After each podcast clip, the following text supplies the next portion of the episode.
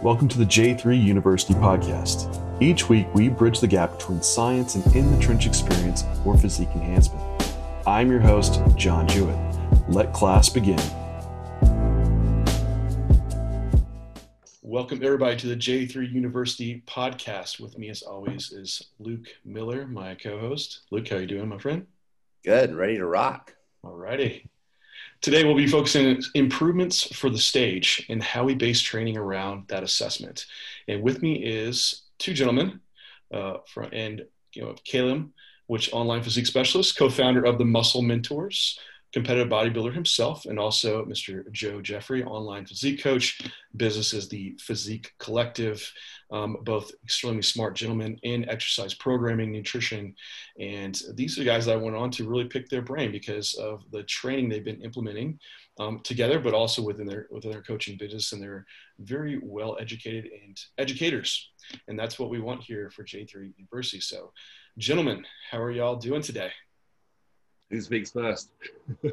Caleb, Caleb, go ahead, my man. How you doing? All, all good, thanks, mate. Yeah, we've uh, I've been on um, obviously solo episodes with Luke, and we have one with Joe as well. I think as a trio. So I'm uh, I'm looking forward to getting stuck into this for sure. Joe, my good friend, how are you? Yeah, I'm, I need to warm up my brain a bit, man. I've had a bit of a mad day. So yeah, to... a long one. yeah, a long one. Coaching, coaching clients or training? Was it? Was it? Is this post leg day? No, I, it's actually my. I'm off the gym today. I had a piece of gym equipment delivered today, and he turned up with like um, no, I don't know what you call it, like pallet lift oh, or something to get it off and, the truck. Uh, well, it's a long story, man. I won't bore the listeners with it, but, but the bloke didn't speak English either, so it was like I'm having to like sign language to him. And he's like, "Yeah, man, you lift. We'll just lift this into the house." Be like, "No, no, dude, this is." It's a 400 kilo piece of kit, and there was only me and him there. and I was like, "Bro, how's this coming off?" And he's talking to me in a different language. I'm like, "Oh what? no!" And uh, yeah, it was. Yeah, we sorted it out in the end, but I am knackered now. So, Cal, Cal, where are you at? Um, are, are you approaching into a contest prep? Uh, so we're we're just about to start. Well, what will be my next off-season phase? So, okay. Me and Joe have had. Uh, it's coming up to a year now, isn't it? After the after the show, I competed last in 2019, um, and uh, last year saw me go from 200 pounds to 300 pounds in the first push and now we're starting this next push at i was like 296 this morning after after a tidy up so the last like eight weeks or so we tidied up body composition got appetite back into a good place got my gi sorted again after that first climb um, and now we've got kind of a clean slate to move from again. That's massive 200 to 300 yeah it was a big big old push that first one. No because you hear you hear that when someone's going to hear this they're going to say like oh man this guy had to go super sloppy like uh, dream bulker style. Um, what what was this like a reasonable composition?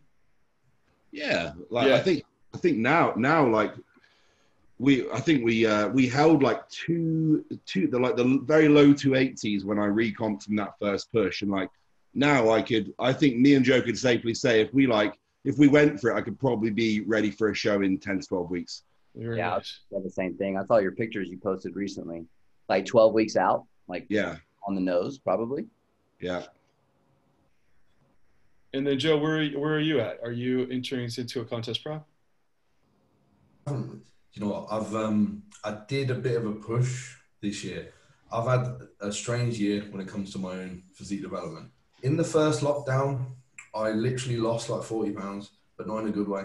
Um, 40 pounds of muscle. um, dude, I'm not gonna lie to you. I stopped training, like stopped eating, just got myself in a pretty bad place. Didn't have access to a gym. Was going through moving house, and I, I actually, admittedly, pushed my client load way too high. Mm.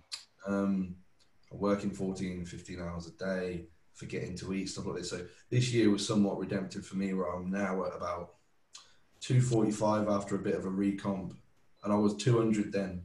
I pushed up to about 255. Now at about 245.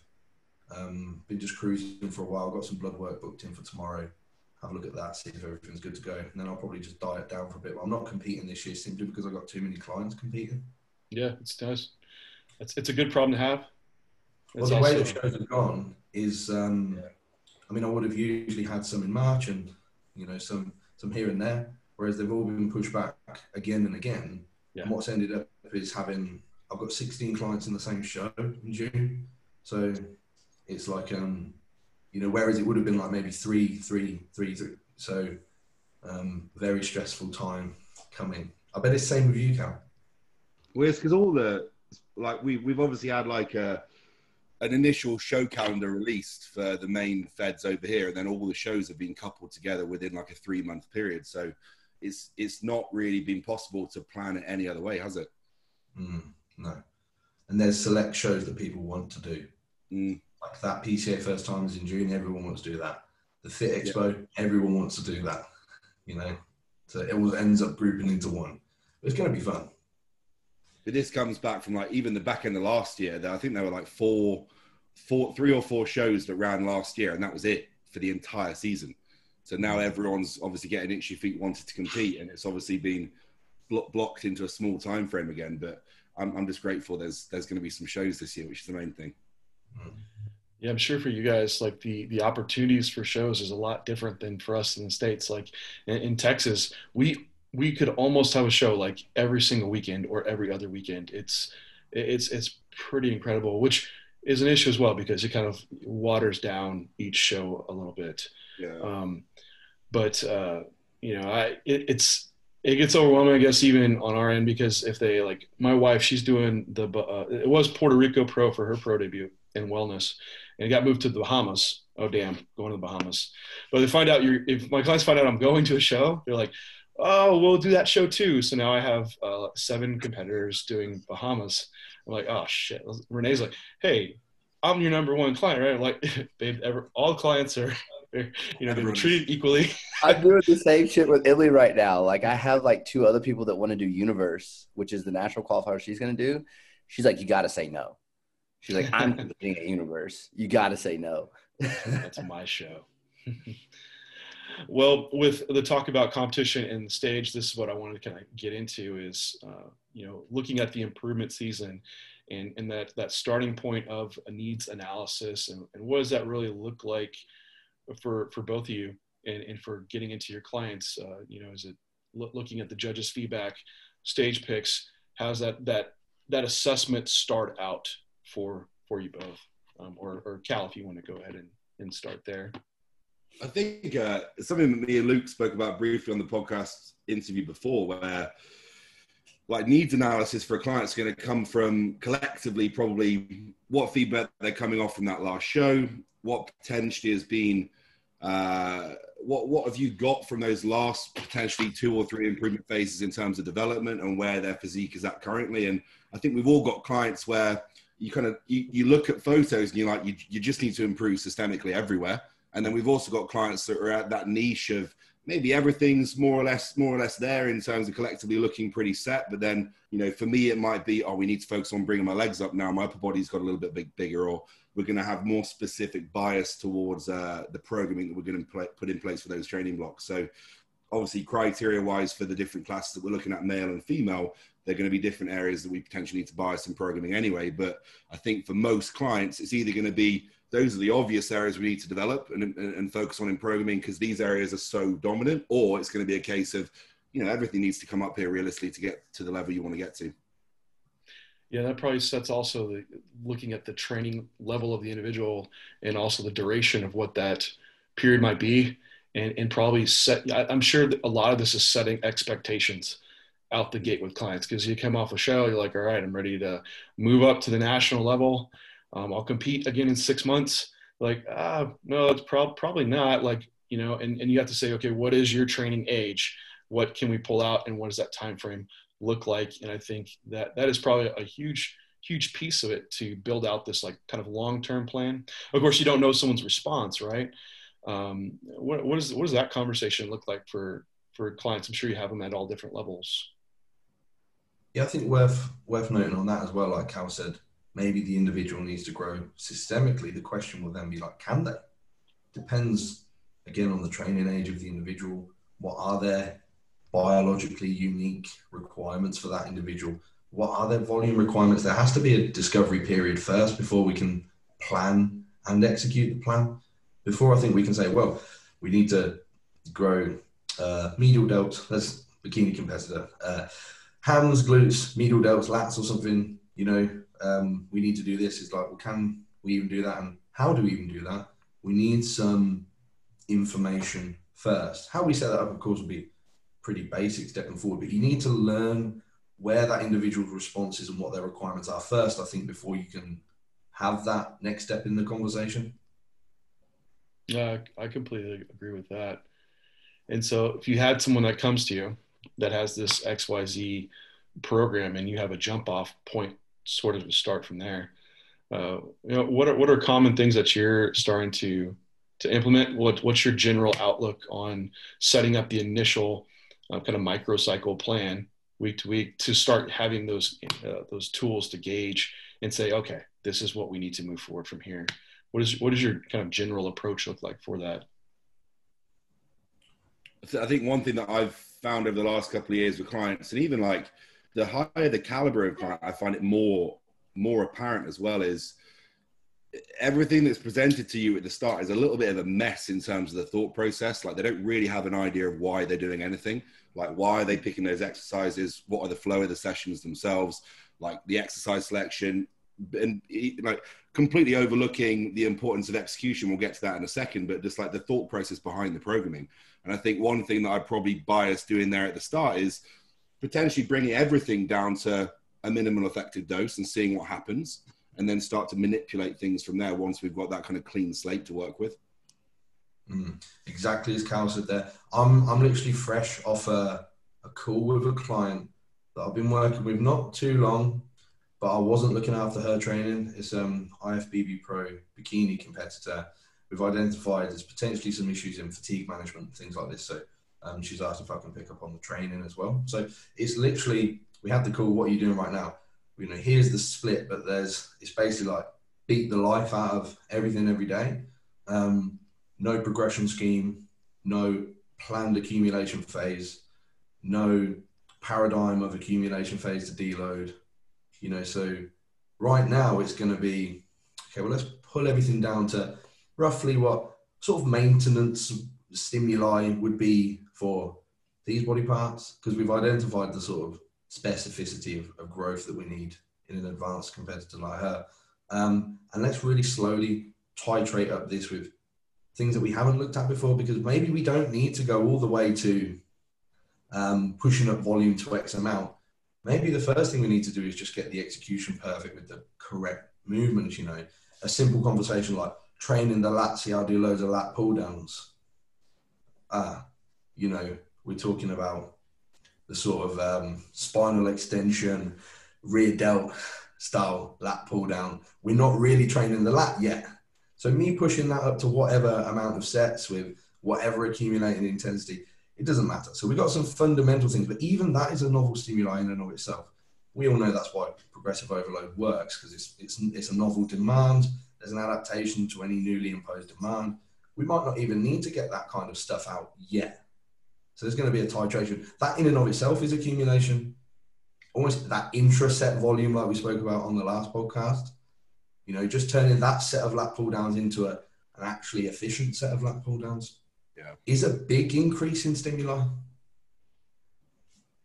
And Callum, one of the things I have to pull out real quick is especially even even in those high level competitors like IFBB pros and stuff. One of the things I've seen is like classifying that goal for each pattern drastically increases that intra-set like uh, stimuli that we're going to be able to get and it's a lot of the times it's perpetuated with these like bro type of thought process of like this is a thickness movement this is a width movement type of a session and it's like they come to you like i, I don't know how to grow my lats and you look at their session and it's like five movements of upper back right? Or it's not even anything that's going to be very close to developing a lat, especially when we start to break down the execution.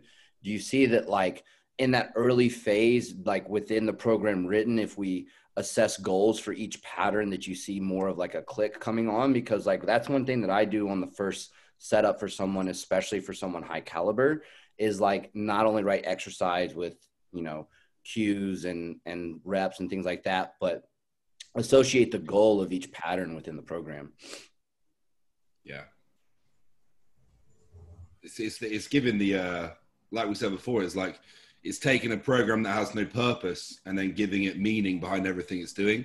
And I think once you've got the meaning behind the exercise selection, then that's where the actual adaptations are going to occur because we then have a thought process of right, we're, we're training, we're training back today, but do we even have we even established a full contractile challenge with the exercises we're picking in the first place? And the chances are most of the programs that are just thrown together on the cuff aren't doing that in the first place. And that's the biggest spot we've got to tick to start.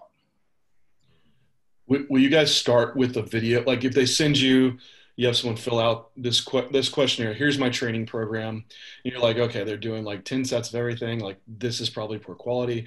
Do you start with pulling that back and here's your base plan to start with? Now let's look at some video footage, or is it hey, send me some? Is there some video assessment done pre?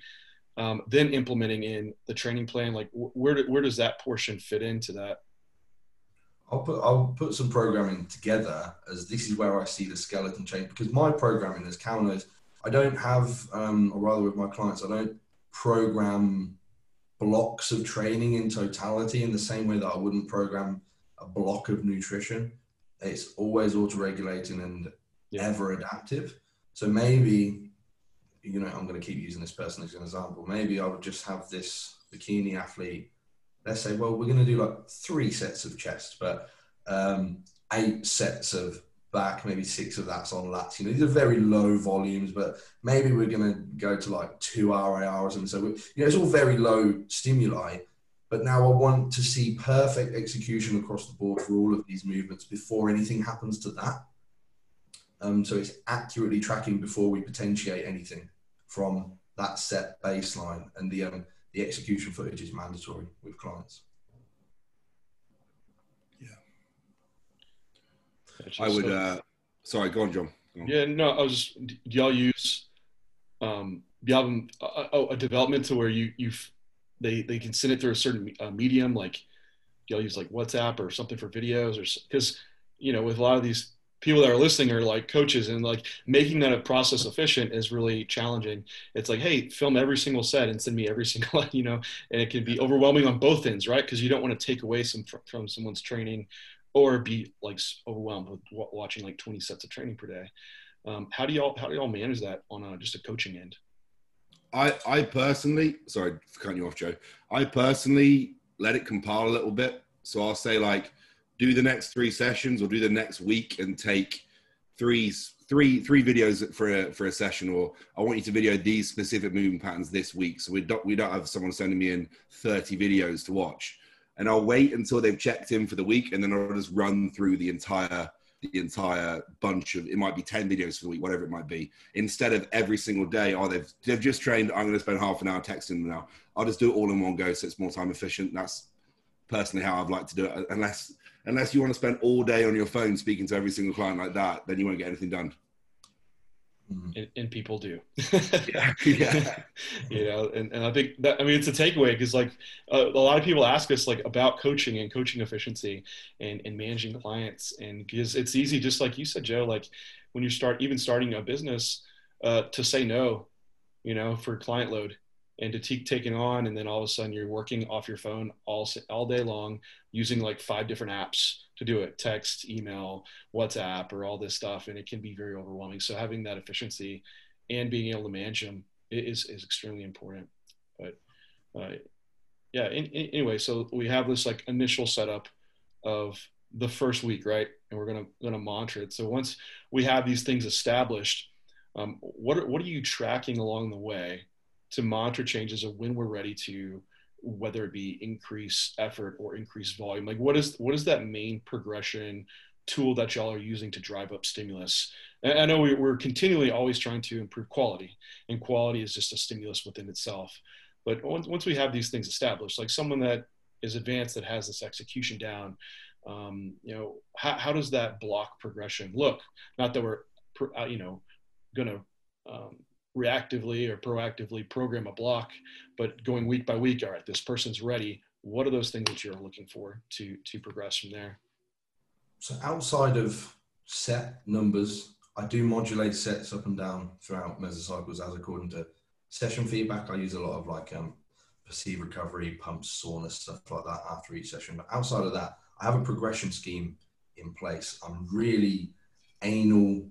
I'm a really like, anal coach. I don't like go and try and get a rep or you know see if you can add load to the bar on this one. I can't work like that. It has to be right on this movement. This is what's happening this week, and then this is what's happening this session and this session. If you can't do it, there's a reason why, and we're going to work it out. I'm relatively um, what's the word I'm looking for? Privileged to be able to do that because of the clients that I work with.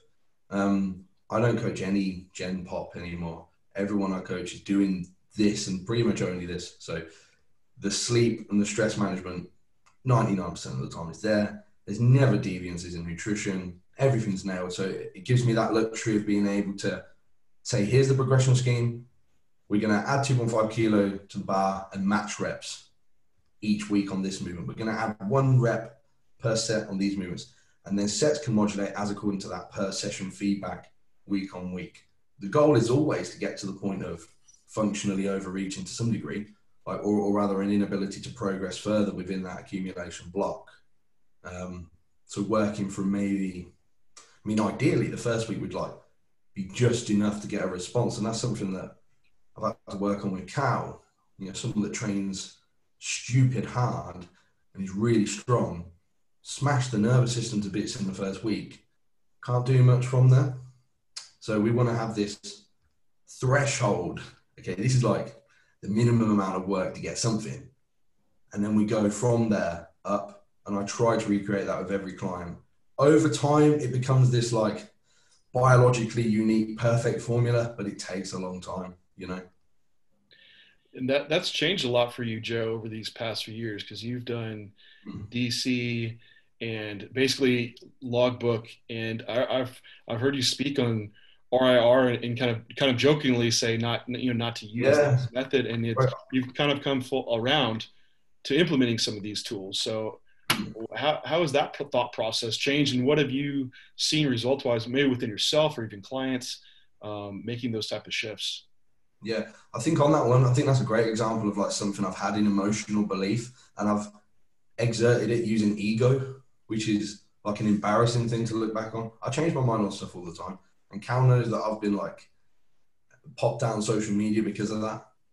I think you're an idiot if you don't change your mind in light of new evidence.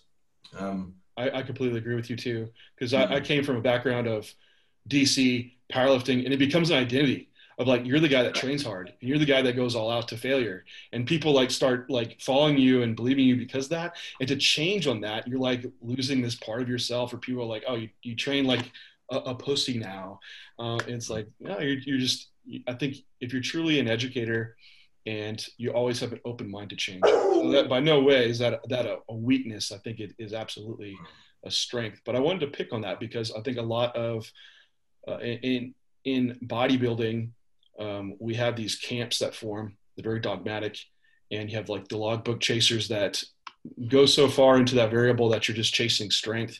And it's like, is that truly the, you know, the adaptation that we're only after? And you, you kind of get looking at the wrong thing. Um, it's versus ego.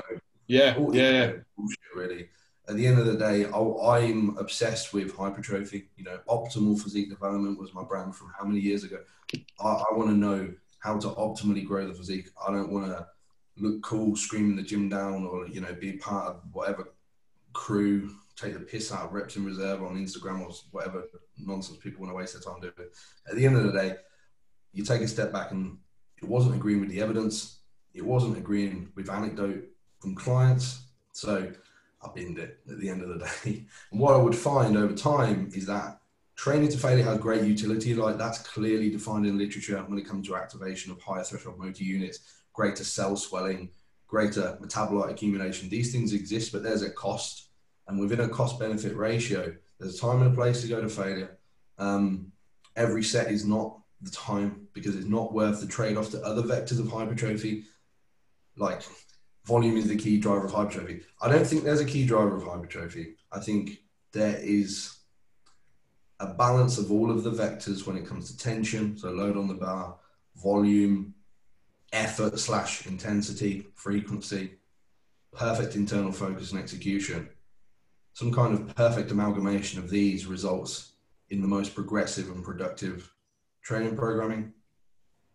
and I've found the greatest utility with intensity and using reps in reserve to be accumulating from what is actually minimally um, minimally required, like we said with Callum, up to the point of yes, we can push to failure, use force reps and whatnot, maybe in the last week of the mesocycle when fatigue isn't the limiter. And this, in my experience, is exponentially more important in advanced trainees because the nervous system cost, the sympathetic cost of Cal going to failure on a front squat is so limiting when it comes to generating volume elsewhere.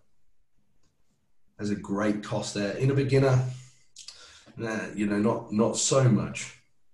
They may not even know where failure is. And I've also dropped that thing I used to say, I think beginners should train to failure because it teaches them where failure is. I think that's a bit nonsense as well. I think maybe you say go to two reps in reserve and then next week add a rep, then a week after that add a rep, then a week after that they'll get failure eventually. They'll eventually get there, right? And then they'll learn effort. or they'll just be the next Jay Cutler. So yeah, sweet. I'm, I'm fucking superhuman. Oh, perfect. I have a great client now, right? no.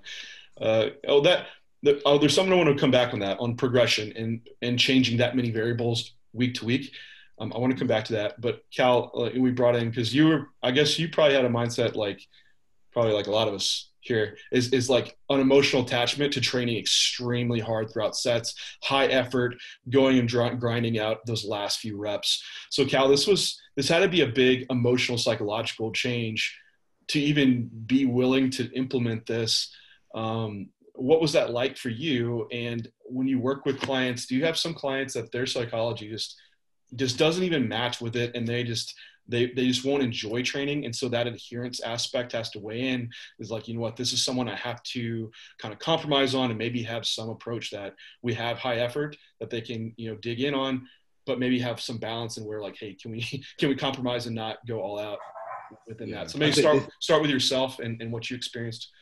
Um like I, i'm probably the the epitome of the the logbook meathead person for many many years like I've, I've been coached by jordan I trained with Jordan for a year or so in Manchester. Um, and if Jordan Peters is the epitome of that dogmatic group of like, despite any cost, has progressed, I, I've been immersed in that for the last couple of years. And, you know, I think we got to a point where it's like, right, there, there's got to be more of a thought process here as opposed to me just going and burying myself every single time I train because, you know, the way we're approaching the diet and the way we're approaching anabolics and the way we're approaching recovery is all systematic.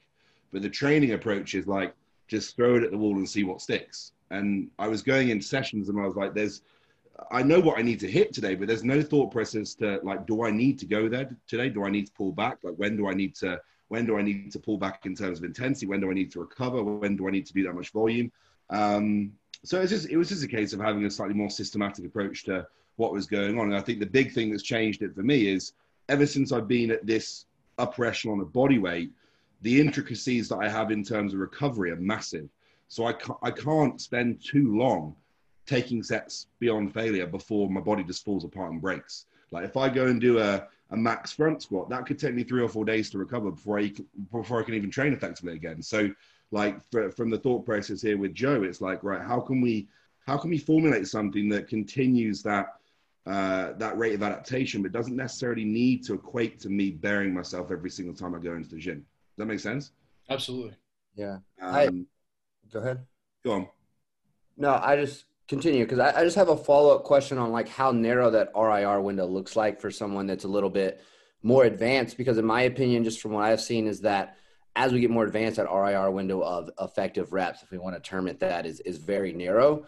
And the utility in it may be just like a safety precaution type of a guidance. And I know John's spoken on this before in like the RIR across different patterns will be different. So like your single joint patterns are to failure, maybe those those bar type squat patterns are, are one rep in reserve from a safety perspective.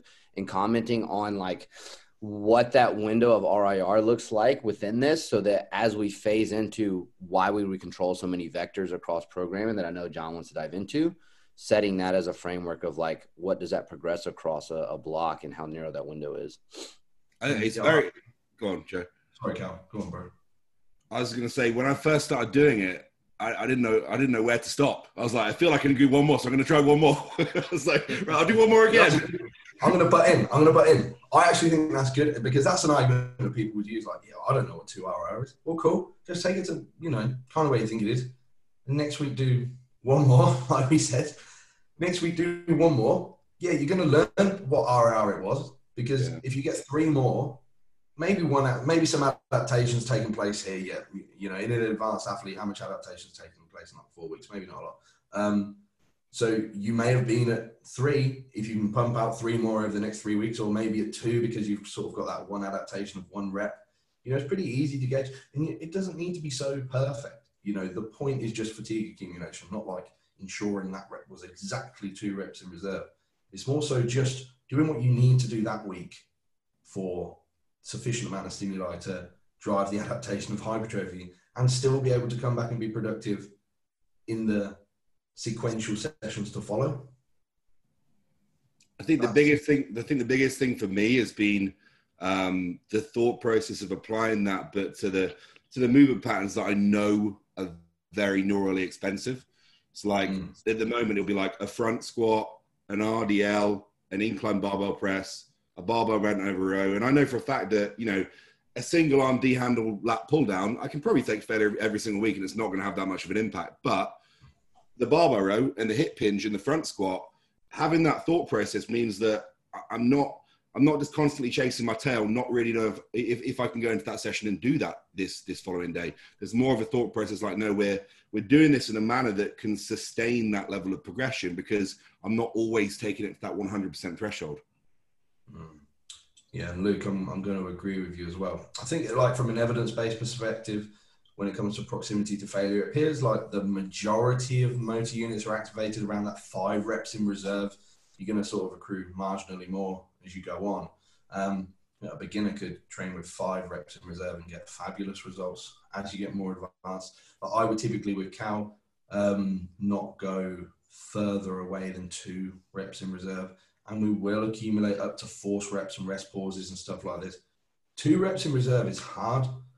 Like there's a lot of people that, that sort of talk trash of how not taking sets to failure, and you'll watch one of their sets on Instagram. They train with one rep in reserve anyway.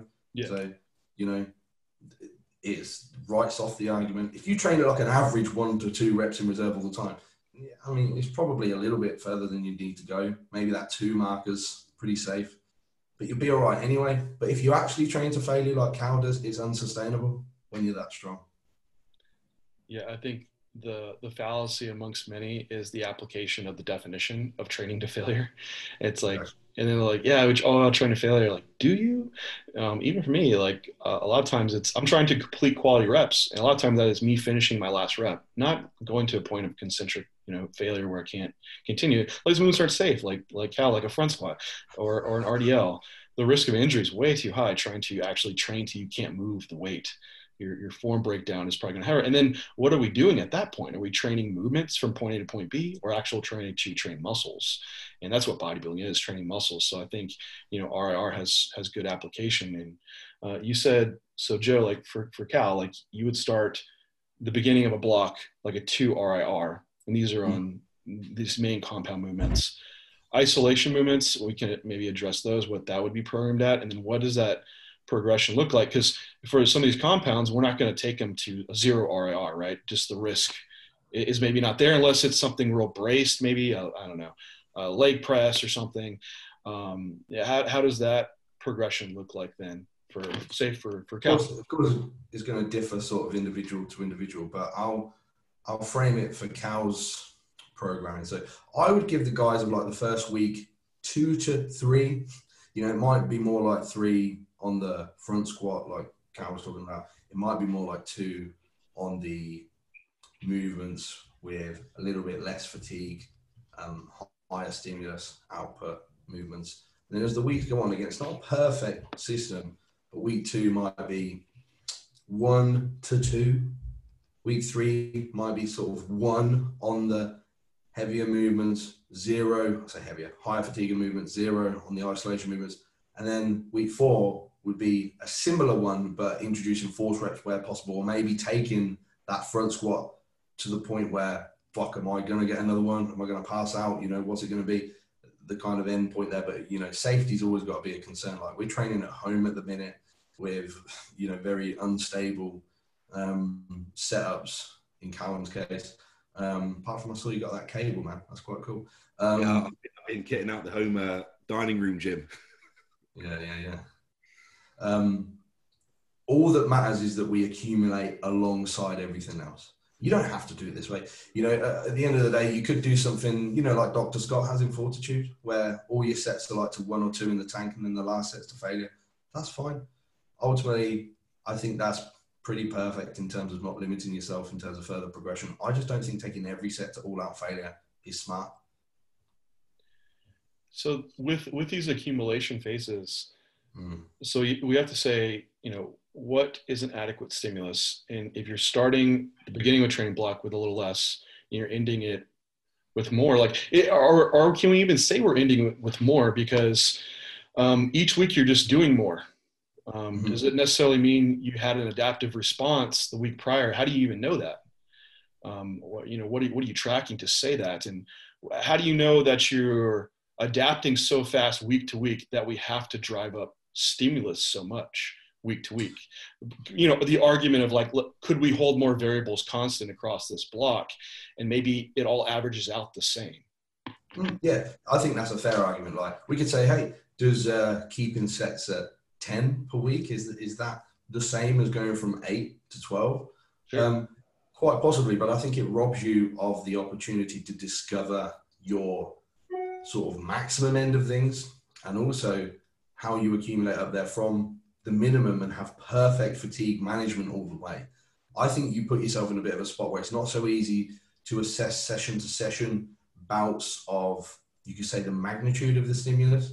You could use things like pumps as a somewhat useful example, or track the sort of muscle damage via soreness is an indicator to per session. I think that's something that Dr. Mike Israetel does. I quite like doing that with clients, where it's like if you still have soreness by the time you get to the next session, there's probably a magnitude of muscle damage that's going to impede your ability to progress. So the sets on that previous session may be a little bit too high.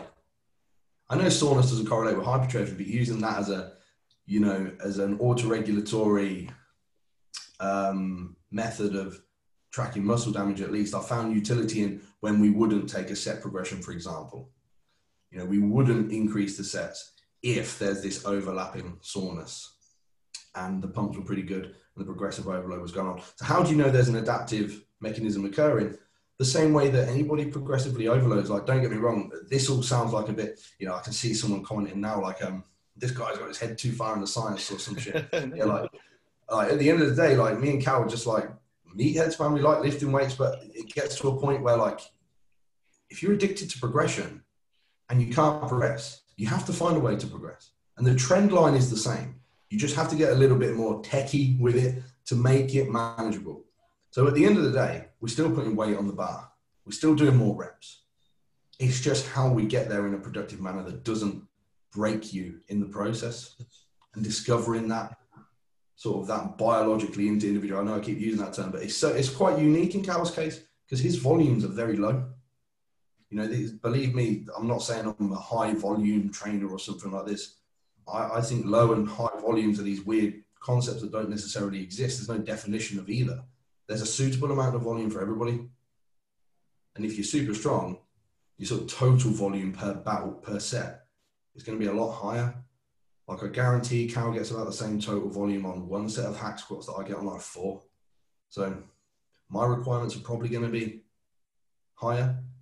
Because I'm sure his, although like neurological adaptations do take place, I'm sure his nervous system isn't like Jay Cutler and mine's like Pee Wee Herman. You know, there's like there's some similarities there.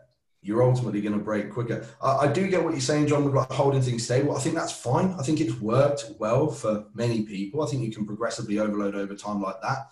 I just think there's a better way to manage fatigue when you're this strong. I'll come in there and say as well that I think we spoke about this, Luke, before, where like I've got different clients where I'll keep the initial volume that I started with constant for the majority of the phase, and I won't change it because I'll just be coming back. I've got stronger, I've progressed, I'm recovering well. It's like sweet, I'm just going to sit back and let this happen. So the program might look like the same from week one to week 16, But I'm also going to have clients where I just don't trust their ability to be able to overload consistently on the same parameters, whether they don't have the mental capacity to take themselves there, whether they're just not neurologically, you know, made up to progress in that manner in a linear fashion. And I'm going to be a little bit more specific about, right, in week one, all the way through to week four or week six or week eight, this is the adjustments we're going to make. And I'm a bit more proactive with the changes as opposed to reactive on a week to week basis. Does that make sense? Yeah, and I, I, guess one of the things I also would want to question is like, and Joe, this may be taking what you stated out of the framework and within the specificity of Callum himself, is the progression of variables on that so short of a ch- timetable. Like, do we need that aggressive of a progression and stimulus across a four week block? Like, can we not maximally stimulate the adaptation that we're looking for in hypertrophy with more consistent variables and just progressions within session?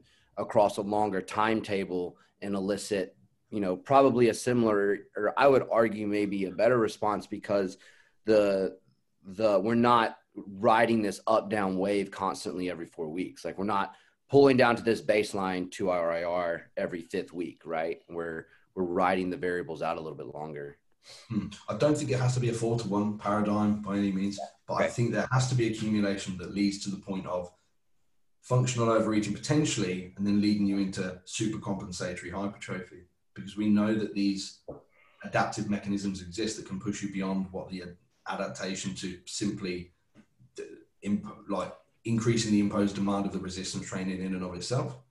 Neurologically, especially, again, when you're as strong as Cal, it's not as simple as progressively overloading every week. Because even if you're doing one set a week, it wouldn't take very long. You know, there's a there's a time window here for maximum stimulus. And it's not necessarily about, um, again, I think someone listening to this will probably good. Okay, cool. Well, Joe's sort of talking about working from, you know, the Dr. Mike thing. I, mean, I don't follow Dr. Mike that closely, but that sort of low volume up to high volume thing, it's not necessarily about that. It's more so a discovery. Let's talk about specificity, right? This will make more sense. So Cal's programming here, we've got pretty much everything on like what would be a rough, not maintenance, slightly above that for every body part. So kind of what you need to get some kind of response, but we are moving up the volume through the legs only because we're trying to discover where that point is that adaptations can't be set any further beyond that point. Because that's the only way you're going to know if you're progressing maximally because like whichever way we want to cut it volume is correlated with hypertrophy. To a point it's like an s-shaped response right? So there's a certain amount of sets that nothing happens and then something starts happening it does more and more and more and at some point it'll bottom off. So I would rather have more volume with sufficient intensity and progression has to be there as the mainstay. I'm not a volume zealot. I'm not a progressive overload zealot either. I think they all have utility and we need to include them all. And I want to see Cal because he's not a recreational trainer, he's a competitor. And again, I'm an anal coach and I want him to be getting maximum. And we can see those correlations exist. How do we find that? by finding it, right? Getting the data and getting there. You know, I think that's that discovery, and this is what we we talked about, like all this needs analysis and getting into what the general, like first client, whoever who that may be, is you kind of have to know where they're at, and whether that is, you know, do they understand RIR and going to a point of failure, but they also you need to understand like what can they tolerate? Like maybe they maybe they are like Cal. You have someone that was progressing the log that come back like, hey, I beat everything. I'm doing great. Like, well, it's like, well, I guess we don't need to make a change, but what if we added something else in and you could get a little bit faster rate? It's like that question is still there. I mean if someone's like oh man i'm not progressing the gym. Well let's drop some sets back and now we can get some strength progression. But now that's starting to look more like a strength training program rather than a hypertrophy program. So you know it's it's these things of making sure you're looking at the right variables in progression but it, it, does seem that there needs to be kind of this accumulation that happens. I think a lot of people argue on the time scale of which that that needs to happen. Um, argumentatively with a more advanced person to give enough stimulus since they need so much um, it, it's probably is it might be on a shorter time scale and for to really progress that person forward it, it, it, might if you hold them more constant over several blocks or several weeks you might not get as much response. Um, and uh, that, that could be a realist, realistic aspect to this. And so I, I, assume like how like you're not progressing up that vastly from your week one to week four as far as like number of sets go. Um, or no, the, the the important thing is as well, like we're like Joe said, we're experimenting experimenting with this just on my lower body only because that's like the bias for the phase. So everything else within the programming is is staying at the same set point it was previously, and I'm just like linearly progressing those sets. So most of those sets are maybe like one or two working sets, and then I'll have at the moment what have we got like a RDL of the front squat or something, and we're adjusting the amount of workload I'm doing on those movements specifically to see where that to see where that kind of, kind of tolerance is within this phase. But everything else looks the exact same as it did before. It's just there are certain movement patterns here where we know, right? Well, let's let's experiment with this front squat and see what happens to my quads in eight weeks' time once I've once I've driven this up and you know those adaptations occur. Um, I think one thing that people will get confused with is trying to apply that, but to everything systemically, because obviously we know that's impossible to do anything with.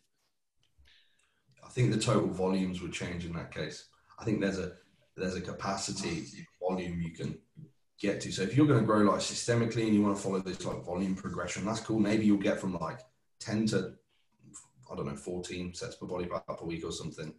Um, if you want to roll like a specificity block, like specialization block for your medial delts or something, you know, as benign as that, you could probably push it up to like 30 sets a week or something crazy. If everything else is on like super low volume maintenance mode, um, there's a, it, it's more neurological, it's more sort of autonomic nervous system based rather than like muscular fatigue based here when it comes to things like that. It's the nervous system we're tempering with. And on that note, like Luke, you mentioned intensities, do they need to increase and stuff like this? They absolutely don't. Like, I just don't think train to failure every set smart. I don't think that people need to go two one zero have this kind of intricate thing like that's not some like special um, top secret intensity potentiation program. I think it just ties in so beautifully to progression and the periodization of the block. Because look, if we have to add reps to this movement and we're starting with two reps in reserve. Well, it goes to one rep in reserve when we add the rep next week anyway. You know, although there's going to be some degree of adaptation, how quick and how I don't know. And then we're going to be adding a rep anyway. And then when we rinse it off, well, we know that we need to start at least higher than that last start point. So advanced trainees training blocks, I don't think should ever be in straight lines. They should be up, down, but not as far down as the other one started, and then up and down, but not as far down because it has to be broken up like that for the nervous system to drive these adaptations. The demand is so high that the nervous system needs almost its own adaptation period, strange way to describe it. But if you zoomed out on the macro cycle, it would just be a positive trend line. But it's how we break it down to be manageable. Because someone could say, well, why can't Callum do a set to failure in the first week and then add a rep to every set to failure in the next week? Because it's impossible like, yeah, if you can do it, cool. No one can do that. Like, no one that actually trains or you're, to fail. You're micro loading, right? It's it's like you're you're adding yeah. like one pound or two pounds, which is great. Um, it's important to note as well. I've done that for the last like three years non-stop. Right. So now it's like, right, well, if that's brought me to this point, like, because I'm, I, I was really like dogmatic in terms of what I knew worked, and I was like, I'm only going to do this for the rest of my life. I'm log bit progressive overload. I don't need volume. But then it's just a case of like being more open-minded now and being like, actually, I'm gonna even from a coaching standpoint, I want to experience this and see what I take from it, and then that will kind of build upon my own thought process to what potentially is valuable and what's not. I don't want to. I don't want to sit in a camp where I only do one thing because like I wouldn't coach like that. So I don't want to. I don't want to program myself like that either. Yeah, it's just an unrealistic expectation. You know, like, well, I'm going to add 2.5 kilo to my deadlift every week forever. Well, you know, you'll be Eddie Hall in a year, and then who knows what happens from there. You know, just beat uh, Thor's deadlift record. I think the I think the point to take out of this is the hyper specificity to the individual, right? Like that that four to one paradigm may be specific to Callum, but someone like me might not need a four to one paradigm yet, mm right? Like I'm strong, I'm not Callum strong. I'll mm be honest like it, it, may not take a four to one paradigm for me yet, or it may not take a four to one paradigm for the clientele that you work with, right? And how that looks for each individual will vary. And that's more the point, Joe, I wanted to get out of you was the specificity of the application can change across the individual, but we have these vectors that we can manipulate in a program. Yeah, yeah. There's literally no, there's no like set schema that I could give you today. Like here's the amount of time you could accumulate for, and here's how long you can deal it. Could be any any length of time.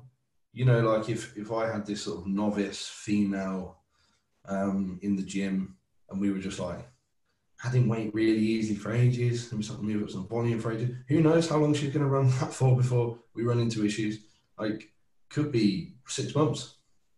In an advanced trainee, it's not realistic. I like to be specific with the application of progressive overload. I don't like saying go in and try and add weight because what ends up happening there is like you'll add weight but then like drop three reps. So like the total volume dip down, which I know isn't that key when to get, but then it takes you ages to get back to where it was before. And you're just doing the same thing anyway that we're doing here because you're adding some load. Like you've gone from the the 50 kilo dumbbells to the 52 kilo dumbbells. Four kilos a pretty large amount of load increment in terms of a percentage. You lost four reps. There you go. You've almost come down like we'd come down at the beginning of the block. Now you got to work those reps up over the block back to where you were until you're matching reps. All you've done is accumulate. It's the same thing, but I don't think it's the most productive way as compared to what we've got laid out here. So it's all the same thing at the end of the day. It's just how to lay it out in a a manner where nothing is left to chance. I, I want to bring up a point that you just uh, brought up in there, Joe, and pull that out because uh, the the ones that just want to like, train all out and just do do the progressions and, and the load um, to drop like down to your bottom end of your rep range, you would have to do a fairly large load progression. Um, and there's a lot of risk that goes along with that because what I've experienced within just chasing the logbook and micro loading along the way is like yeah you have days where you drop off and then like well what do you do with that right? Um, but then also connective tissue damage is usually the reason that i'm having to deload. It's not because i've actually accumulated some others you know fatigue uh, central nervous system fatigue. It's because i got like injured from trying to chase these these progressions. And you get again you're chasing the strength um, and I, I, think there's a lot of application within that of putting in some of these RIR targets um, and setting yourself up for success and limiting risk and injury, especially in someone that's advanced.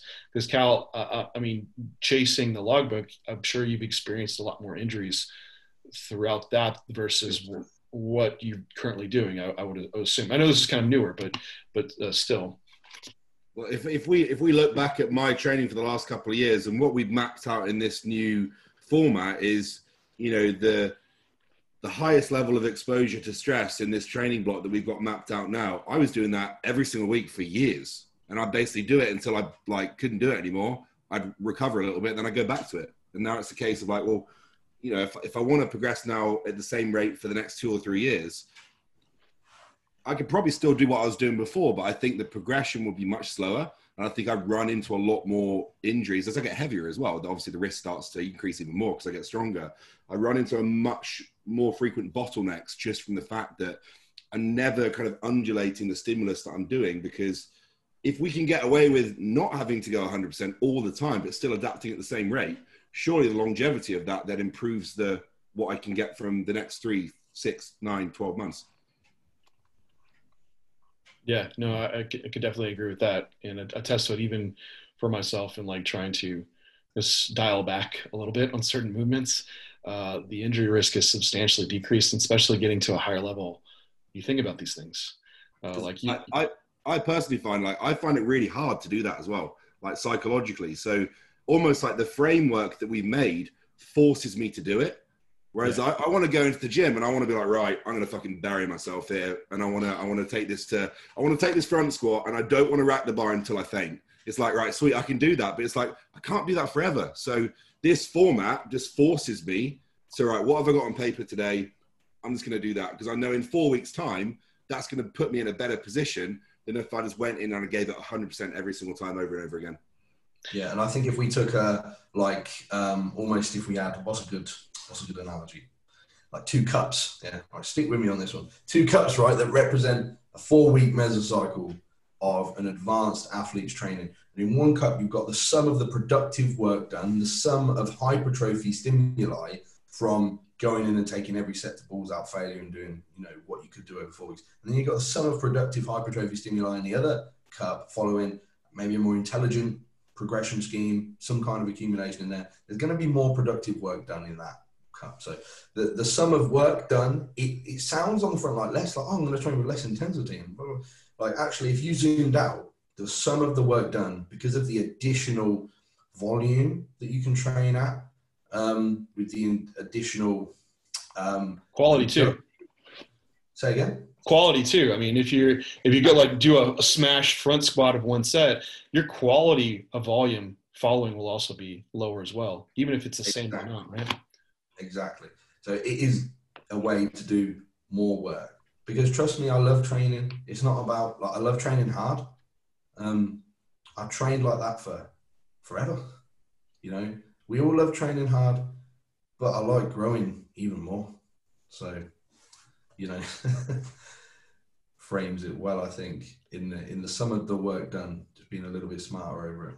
So I'm interested to ask, like, so the communication between you two and and that that framework of you you have a setup going into the gym, because I've I've had this as well. It's like you have on paper like this is your job to do today, your number to hit, your rep to hit, this is how it should feel, but there should be some auto regulation probably in place. Mm-hmm. What, what's a specific example? So someone listening to this, it's all like conceptual in the cloud, could take away. So like, say like we have this front squat example. Uh, Cal, I don't know what you front squat. Let's make you a shit ton. You know, let's say 500 pounds. About 400 kilo, you know. Yeah, 400 kilo. so you do your 400 kilo front squat at a two RIR. You hit eight reps that was what Joe had prescribed for that week, your initial week one. What happens to week two? What what is noted on that session to know how to move into the following week from there? What what is the rate progression that you would you would pick on something like that? Um, just is this a specific example that would I think that would be helpful. So when it comes to load progression on a movement like that, movements that are quite easy to micromanage load. I would prefer to use load over reps, ideally. So next week, we would want to see a one rep in reserve at 402.5, either match reps. You might get one more rep out because of that adaptation that's taken place there. Cal's a pretty good judge of that. I don't think tracking one rep in reserve is hard at all. I think knowing that you're going to fail on your next rep is pretty easy to judge um, when you're advanced anyway. So that's what we would see a little load movement. But then, even before that, after the session the week prior, for the days following, we'd maybe take a little bit of a look, a bit of a rain check on perceived recovery. What did you feel like after the session? How did you feel during the session? Uh, I didn't really get much of a pump, and I just felt normal the next day. I didn't really get sore you know, the magnitude of the stimuli probably could have been greater. So maybe that one set becomes two the next week. But that one set still is 402.5 for the match reps or one more. That's non negotiable. But maybe we put another set on there. And then again, we rain check after that. I've got a massive pump on that. I was really sore for like three days. Cool. We'll just leave the sets there then, you know? Or maybe we'll take one more if you was just kind of sore for one day and you know you we're coming on to week four fuck it just blaze the life out of it you know put another set on there or something very auto-regulatory as we go through but what isn't auto-regulatory are those load movements they have to occur on those sets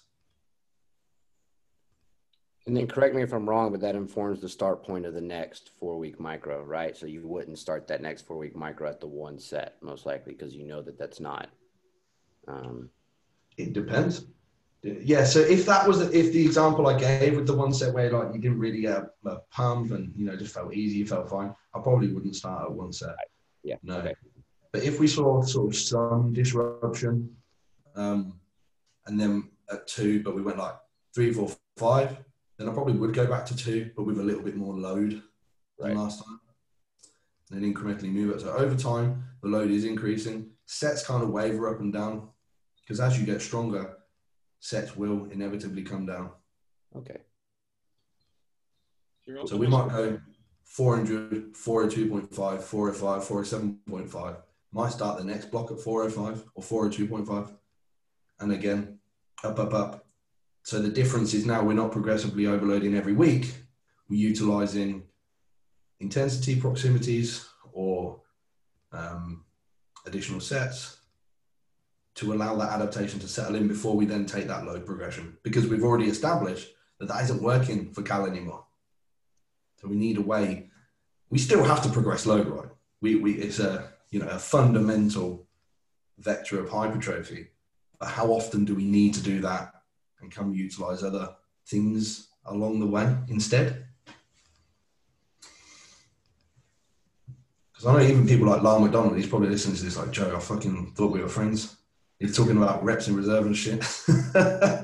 he he will often say like, you don't need to progress every week. You can leave it four weeks, two weeks, three weeks, whatever. You know, for that adaptation table. And I entirely agree. You know, but yeah, emotion. There's an argument like if you, if you went in and you did 400 pounds for eight reps, that you went in the next week and you, you don't assume that that 400 pounds for eight reps would not be stimulating. It might be mm. a tiny less, but it's still stimulating. But at mm. some point, there has to be a progression that takes place. Um, yeah. That, the time scale is what a lot of people argue on. If I think if you zoned out a lot of these conversations, the big keys are there. It's mm. just they're all just nuanced in how people are, are doing it along along the way. Mm. I, I find it's interesting as a from a fatigue management standpoint because we you brought up this, and I want to hear. And I know we don't have much time left here, but this has been a growth phase of what we've been talking about but transitioning into a contest prep where you have this already have a chronic accumulation of fatigue throughout, you know, less calories, there's usually more energy expenditure in place, but now we have this um, hypertrophy scheme where there's this progression. How does that progression slow down and that auto regulation of it? Because you, you, you can't handle the same, like definitely maybe a set volume progression, or maybe maybe it's there or slower. Um, how, how does that change for you guys? whoever wants to hit that one. I was gonna. I think Cal's frozen, so I'll take it. Um, so no, no high degree of protein accretion is occurring in in a contest prep and an advanced athlete. So I'm not too keen to. I would never run like a specificity phase in a in a prep outside of like well, you know, if I had a, a physique guy, yeah, maybe we'd have a little bit more medial delt in there in terms of like cell swelling or localized nutrient partitioning or something. But to expect protein accretion to occur in suboptimal conditions in an advanced athlete that has to go to the next level to even get that to occur slightly in an off season is a pipe dream. I'm much more interested in fatigue management, keeping sympathetic tone as low as possible to maximize fatty acid mobilization and therefore oxidization in a, a 24 hour time block. So training for me becomes just a vector to maintain tissue. Um, if the if the individual's like getting barely any stimulus, yeah, sure, I would move up sets sometimes. Yeah, it's going to help with expenditure. People like training, but if we're seeing tension bomb, I'm not comfortable with that. I'd rather move volume down. I'm more often moving volume down for a prep to what's like minimally, not even minimally effective because it's not effective at hypertrophy. More like minimum for maintaining. You know, um, especially if these individuals are getting peeled up, I'd much rather they were putting their energy into effective expenditure because resistance training is just rubbish at expending calories um, or resting, you know, doing something that isn't massively nervous system taxing. So specificity doesn't really exist in a prep for me. Will, will you still program those uh, kind of pre-planned uh, load and rep progressions? No. Okay. So, so no. the goal of going into a session like this is what you did last session. We had we had these these examples so for next session, what is the what is the instruction? Hey, do your best to maintain it. If we see RIR creep up, then we're going to adjust. In, in what way would you make an adjustment in like that situation, which occurs right on prep? Yeah, exactly that. So if let's say said individuals going in to match it, if they match it, but they get a closer proximity to failure, I'm not too stressed because we are going to deload eventually anyway. I do still include deloads through for a prep, and I'll probably just by virtue of what we've discovered in the growth phase, even despite the accumulation of volume, follow the same kind of paradigm that we were sticking to. I mean, to be very honest with you, like 95% of my clients are enhanced athletes. They're not losing muscle probably even if they're not training with the degree that we modulate muscle protein breakdown and muscle protein synthesis. I'm not bothered about them deloading on a prep. Like for the most part, they want to deload for a month, it's not going to make a great deal of difference. That's just me being honest with what anabolics actually do in terms of protein turnover rate modulation. Not if we're talking like the latter end of prep and they're peeled up, you know, then we got a bit of a different conversation there. Um, but if they get to the point where they're not able to match and they're going in on week one and like hitting complete failure to reach those same kind of tension times rep markers, then for me, there's a certain degree of accepting that that has to happen in prep, but moving away from that, it's going to be modulating volume down. I'd much, I'm much more interested in seeing that tension match. So load on the bar kept, even if it's just one set, the one set that you do for that movement, I want to see that matched, you know. Um, and if that moves down, we move volume down with it if we can. If not, is what it is. You know, as long as we're doing everything we can in terms of stress and sleep management outside of that window, again, I'm not really worried about people losing muscle tissue. In a, in that prep scenario, well, I, I'll use the analogy with clients, and you, you'll heard it before, where it's like the start of an off season with a client. If you've got like a, a an 18 month you know periodized block where we've got an off season and then we've got a prep. You know the start of that off season is like the plane lifting off the lifting off the ground and we're slowly starting to ramp things up as food and probably as anabolics start to peak. And obviously the highest level of stress is in that mid off season phase where the high where the highest point of uh, altitude the plane's at. As we cross that bridge to prep we're gradually starting to land that plane. So now we're starting to pull away this systemic stress from training volume because obviously food's reducing, systemic stress in the body's increasing anyway. So like for, for me and Joe, I think we're gonna bookmark the majority of the training stress in that off-season phase where I know my body and my nervous system's accustomed to actually handle it in the first place. That's where a lot of this uh, like intensification comes in, trying to drive those higher echelons of volume where I can handle it. And then the landing of the plane is that kind of removal of stress through through prep. So you're essentially finishing with that kind of minimal effective dose to gradually land that plane safely to the floor. Mm-hmm. Yeah, that that makes a lot of sense, and I think you know a lot of people are using this approach in in accumulation phases and, and continuing like because the idea of like hey what you built in the in the off season is what you just keep doing in prep and there's a there's a template structure within that that you do use but you, you can't get carried away with it either. That if you keep like purposely accumulating uh, load reps sets stimulus on a contest prep along with the accumulation of cardio calorie deficit that you're probably going to drive yourself into a hole. That's going to take you you know maybe it is a true like seven to ten days to pull out of. Um, with with that deload on prep joe is this is this going to be a full-on deload that you're running someone not running someone into but hey we notice these this fatigue's accumulating. We have the timeline to drop fatigue. It, it doesn't necessitate like needing like the full seven day deload? Is that is it even seven days? Because we're just trying to drop fatigue and get you back to training. So mm-hmm. it's whatever time course kind of that falls within.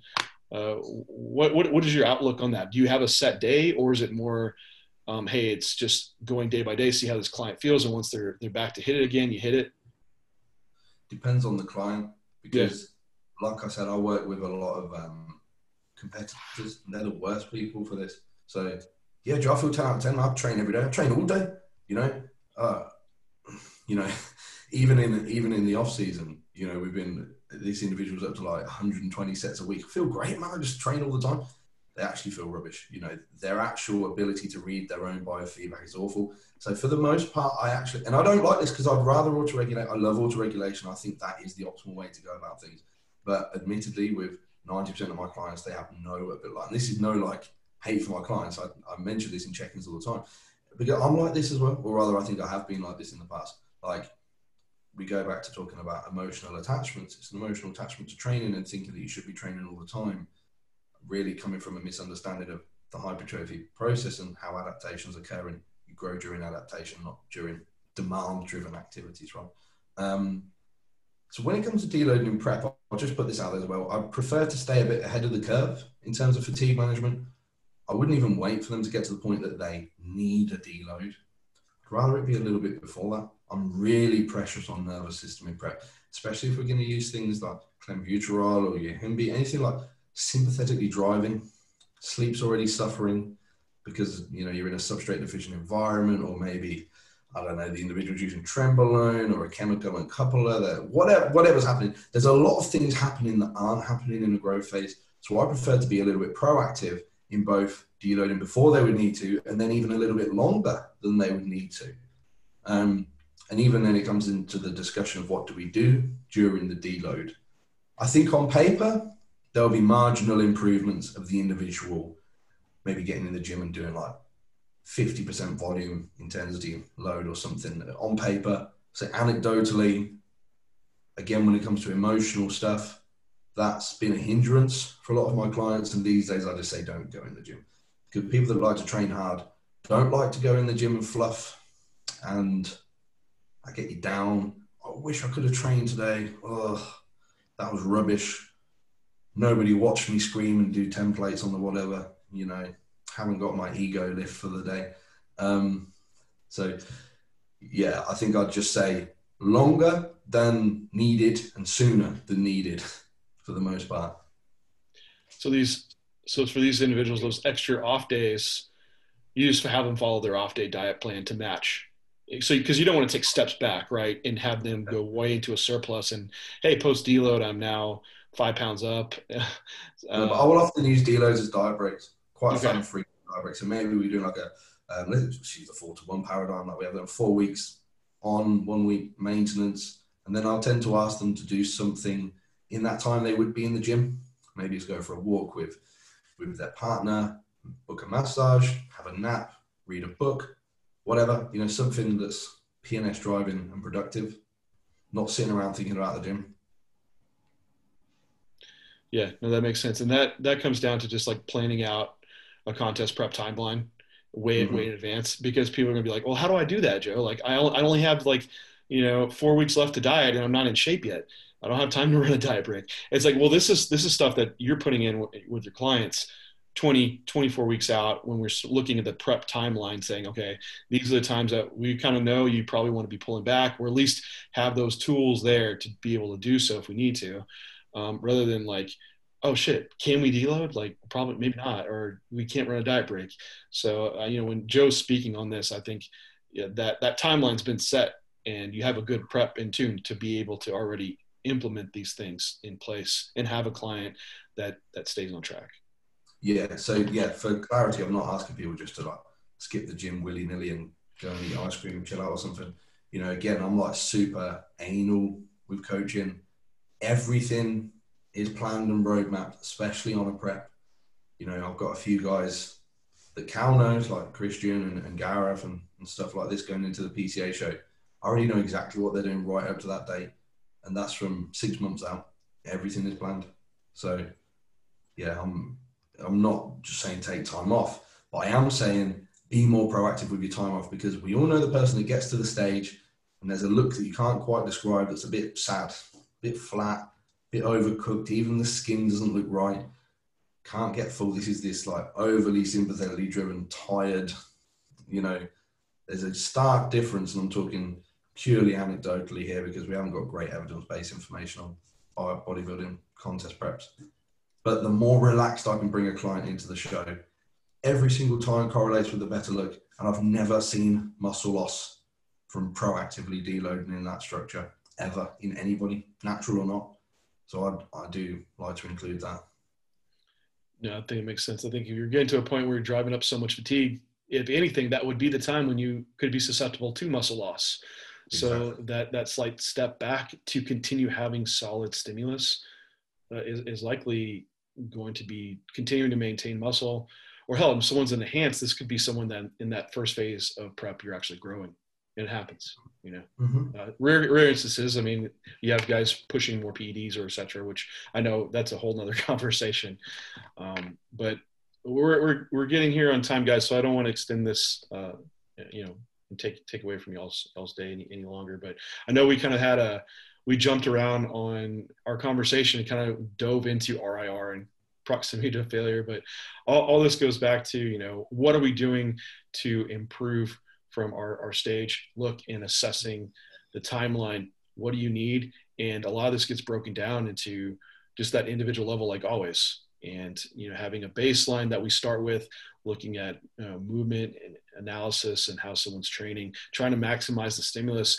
and that we have a variety of variables to manipulate and not that you, you have the failure training program or the RIR training program.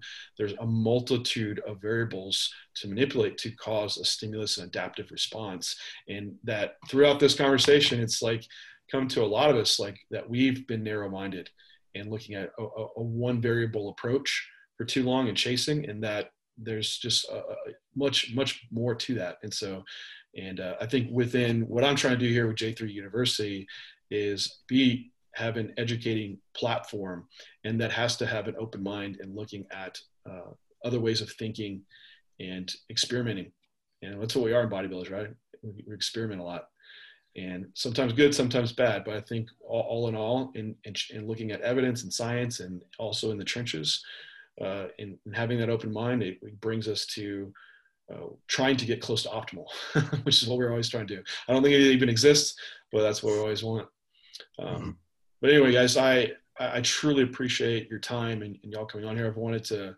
Joe, I've, t- I've talked to you in podcast before. uh, Cal. I've wanted to get in front of you and, and have a conversation for a while. So I, I do really appreciate that. Um, for for any, any listeners that want to get in contact with you, follow your journey, um, look into your business. Uh, if, if y'all please feel free to uh, you know share your information. Where can people find you at? Uh, Joe, if you want to go, go first, and I'll make sure I put this in the show notes as well too. Yeah. So firstly, John, Luke, thank you for having us both again. It's been awesome. Anytime, anytime you want us, I'm down for it. Um, to find my stuff, Instagram is Joe underscore Physique Collective, and um, the website is www.physiquecollective.com. The members portal on there is where I put all my educational stuff now, and it's not only me; it's um, all of the members of my coaching company as well. So we've got a guy there that does mindset. We've got a posing coach that you know we've got all the mandatories for all male classes on there. We've got all kinds of stuff on there, right down to how to make cream of rice from Christian. So you know, all kinds of rubbish but the forum there is great, like a wicked community, and it's dirt cheap. It's literally like how much is it? Six ninety nine a month, so cheap, and it's like way better than the Muscle Mentors as well. So we don't have any cream rice videos. Sorry. Exactly. uh, um, yeah, my side, as we said last time, uh, it's uh, if you just Google the Muscle Mentors, it's uh, www.musclementors.com. Um, and then Instagram, I'm obviously just Callum underscore the Muscle Mentors, and then the rest of the guys. If you just type in the Muscle Mentors, it will uh, it will come up. But um, yeah, the education portal is where we house all of the kind of informative uh, content for coaches, and then uh, the rest of the stuff's kind of spread across everyone's individual Instagrams. Awesome. Well, I'll have that link down below. Uh, again, guys, thank you again for coming on. This is J3 University, and we will talk to you next time.